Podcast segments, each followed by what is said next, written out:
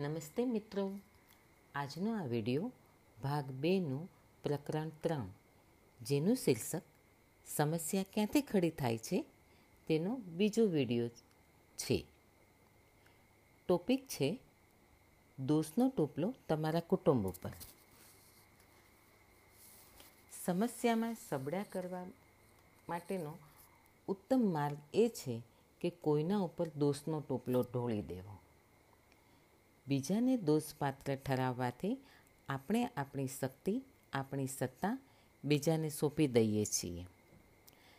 સમજણ આપણને સમસ્યાથી ઉપર ઉઠાવીને આપણા ભાવિને કાબૂમાં લેવાની શક્તિ આપે છે. ભૂતકાળને બદલી શકાતો નથી. જ્યારે ભાવિને આપણા સમકાલીન વિચારોથી ઘડી શકાય છે. આપણા મા બાપ જે સમજણ, જે જાગૃતિ, જે જ્ઞાન તેઓ પાસે હતું. તે પ્રમાણે તેમનાથી બનતું બધું કરી છૂટતા હતા. આપણે જ્યારે બીજાનો વાંક કાઢતા હોઈએ છીએ, ત્યારે આપણે જવાબદારીમાંથી છટકી જતા હોઈએ છીએ. બાળપણમાં જે લોકોએ આપણી સાથે ખરાબ વર્તન કર્યું, એ બધા લોકો પણ આપણી જેમ ડરેલા અને ગભરાઈ ગયેલા જ હતા. તેઓએ પણ એવી જ નિસહાયતા અનુભવી હતી જે આપણે અનુભવીએ છીએ.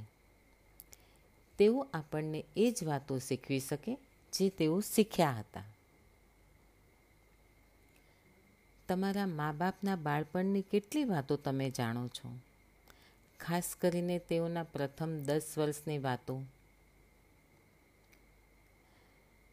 જો તમે તેઓના બાળપણની વાતો સાંભળશો તો તમે ખૂબ જ સહેલાઈથી એ વાત સમજી જશો કે તેઓ શા માટે આ પ્રમાણે વર્ત્યા હતા. સમજણ તમારામાં સહાનુભૂતિ પેદા કરશે. જો તમે તમારા મા બાપના બાળપણની વાતો જાણી ન શકો, તો કલ્પના કરજો કે તેઓ કેવા હતા. કઈ જાતનું બાળપણ આ પ્રકારના માનવીને ઘડે છે? તમારી મુક્તિ માટે આ સમજણ મેળવવી જરૂરી છે. જ્યાં સુધી તમે તેઓની વાતોમાંથી મુક્ત થતા નથી, ત્યાં સુધી તમને મુક્તિ મળતી નથી. જ્યાં સુધી તમે તેઓને માફ ન કરી દો, ત્યાં સુધી તમે તમારી જાતને માફ કરી શકતા નથી. જો તેઓ તરફથી તમે સંપૂર્ણતાની માંગણીની આશા રાખશો, તો તમે તમારી જાત પાસેથી પણ એવી જ આશા રાખતા થઈ જશો અને પછી આખી જિંદગી તમે દુઃખમાં જ વિતાવશો. હવે પછીનો ટોપિક, આપણા મા બાપની પસંદગી. લેખિકા એ થિયરીમાં માને છે કે આપણા મા બાપ આપણે પસંદ કરીએ છીએ. લેખિકા માને છે કે અનંતતા વચ્ચે એક અંતહીન યાત્રાએ આપણે સૌ નીકળ્યા છીએ. આપણે આધ્યાત્મિક ઉત્ક્રાંતિ માટે જરૂરી એવી ખાસ વાતો જાણવા આપણે આ આપણે આ ગ્રહ ઉપર આવ્યા છીએ. આપણે આપણી જાતીયતા, આપણો રંગ, આપણો દેશ પસંદ કરી આપણે એવા મા બાપને પસંદ કરીએ છીએ જે આપણા માનસિક વલણોની બરાબરી કરી શકે.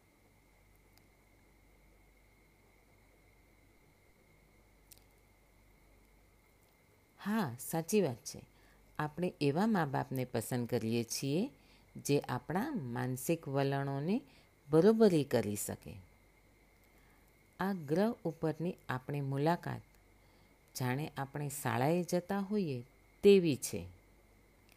જો તમારે બ્યુટિશિયન થવું હોય, તો બ્યુટી સ્કૂલે જવાનું રહે છે. જો તમારે મિકેનિક થવું હોય, તો તમારે મિકેનિક સ્કૂલે જવાનું રહે છે. જો તમારે વકીલ થવું હોય, તો કાયદા શીખવતી કોલેજમાં જવાનું રહે છે. આ ભાવમાં તમે મા બાપ પસંદ કર્યા હોય છે, તે સંપૂર્ણ દંપતી છે. તેઓ તમારી પસંદગી મુજબ તમને એક્સપર્ટ બનાવી દઈ શકે છે.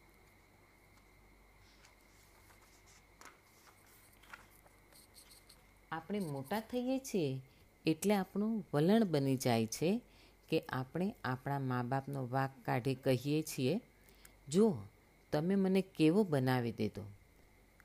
પરંતુ લેખિકા તો માને જ છે કે તેઓની પસંદગી આપણી જ હતી. હવે પછીનો ટોપિક, બીજાઓને સાંભળવાની આવડત. આપણે જ્યારે બાળક હોઈએ છીએ ત્યારે આપણાથી મોટા ભાઈઓ અને બહેનો આપણા માટે ભગવાન હોય છે. તેઓ જ્યારે કોઈ દુઃખમાં આવી જાય છે, ત્યારે કવચિત તેઓ તેમના દુઃખને શારીરિક રીતે અને મૌખિક રીતે આપણી ઉપર ઉતારે છે. તેઓ આવું બોલતા હોય છે. આ કામ માટે તારો જ વાંક છે. મતલબ અપરાધ ભાવ બીજા ઉપર ઢોળવો. તું હજી નાનું બાળક છે. તું તે કામ નહીં કરી શકે. અમારી સાથે રમવા માટે હજુ તો નાનો છે. શાળામાં શિક્ષકોની પણ આપણા ઉપર ખૂબ જ અસર થતી હોય છે. જ્યારે લેખિકા પાંચમીમાં હતા, ત્યારે એક શિક્ષકે તેને છાતી ઠોકીને કહ્યું હતું કે, ડાન્સર બનવા માટે તો ઘણી ઊંચી છે. લેખિકાએ તેઓની વાત સાંભળી અને નૃત્યાંગના બનવાની પોતાની મહેચ્છા ઉપર તેમણે પૂર્ણ વિરામ મૂકી દીધું. પરંતુ જ્યારે તેઓ વૃદ્ધ થયા, ત્યારે નૃત્યને તેમણે કેરિયર બનાવી હતી. તમને એ વાતની ખબર છે કે આપણે પરીક્ષામાં જે માર્ક્સ અને ગ્રેડ મળે છે, તે શેના માટે મળે છે? અમુક ચોક્કસ સમયગાળા દરમિયાન તમે કેટલું જાણતા હતા તેના ઉપરથી તમને માર્ક્સ અને ગ્રેડ મળે છે. આપણા જીવનના શરૂઆતના ગાળામાં થયેલા આપણા ખાસ મિત્રો જીવન અંગેની ખોટી માહિતીઓ આપણને આપતા હોય છે. તો વળી શાળામાં કેટલાક છોકરાઓ એવા હોય છે જે આપણને ચીડવે છે અને તેની અસર આપણા મનના ખૂણામાં કાયમ માટે દટાયેલી રહે છે. લેખિકા જ્યારે નાની બાળકી હતા, ત્યારે તેમનું બીજું નામ લ્યુને હતું. પરંતુ શાળામાં તેમની સાથે ભણતા બાળકો તેમને લ્યુનેટિક કહી ચેડવતા. લ્યુનેટિક એટલે ગાંડી.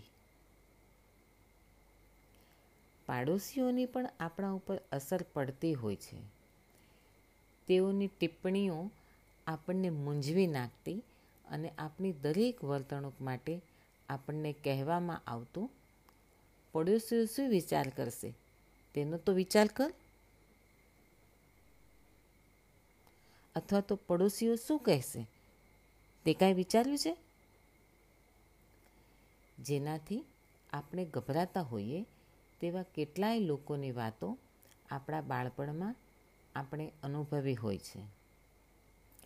આ સિવાય પણ છાપા, સામાયિકો અને ટીવી ઉપર આવતી જાહેર ખબરો પણ આપણા ઉપર જોરદાર અસર કરી જતી હોય છે.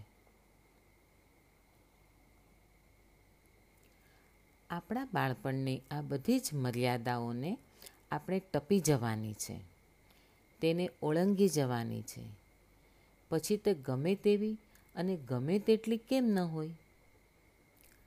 આપણી મહાનતા અને દિવ્યતાને આપણે આત્મસાત કરી લેવાની છે. તે સમયે તેઓએ શું કહ્યું હતું તેની પરવા કર્યા વગર. તમારે તમારી નકારાત્મક માન્યતાઓ ઉપર જીત મેળવવાની છે અને મારે મારી નકારાત્મક માન્યતાઓ ઉપર જીત મેળવવાની છે. તેમ લેખિકા કહે છે. આગળ લેખિકા જીવનની ફિલસૂફીની વાત કરી છે કે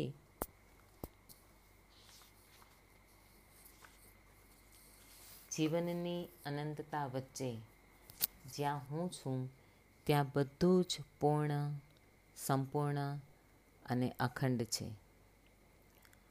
ભૂતકાળનો મારા ઉપર કોઈ પ્રભાવ નથી, કારણ કે હું સમજણ મેળવવા અને બદલાવ લાવવા તૈયાર છું.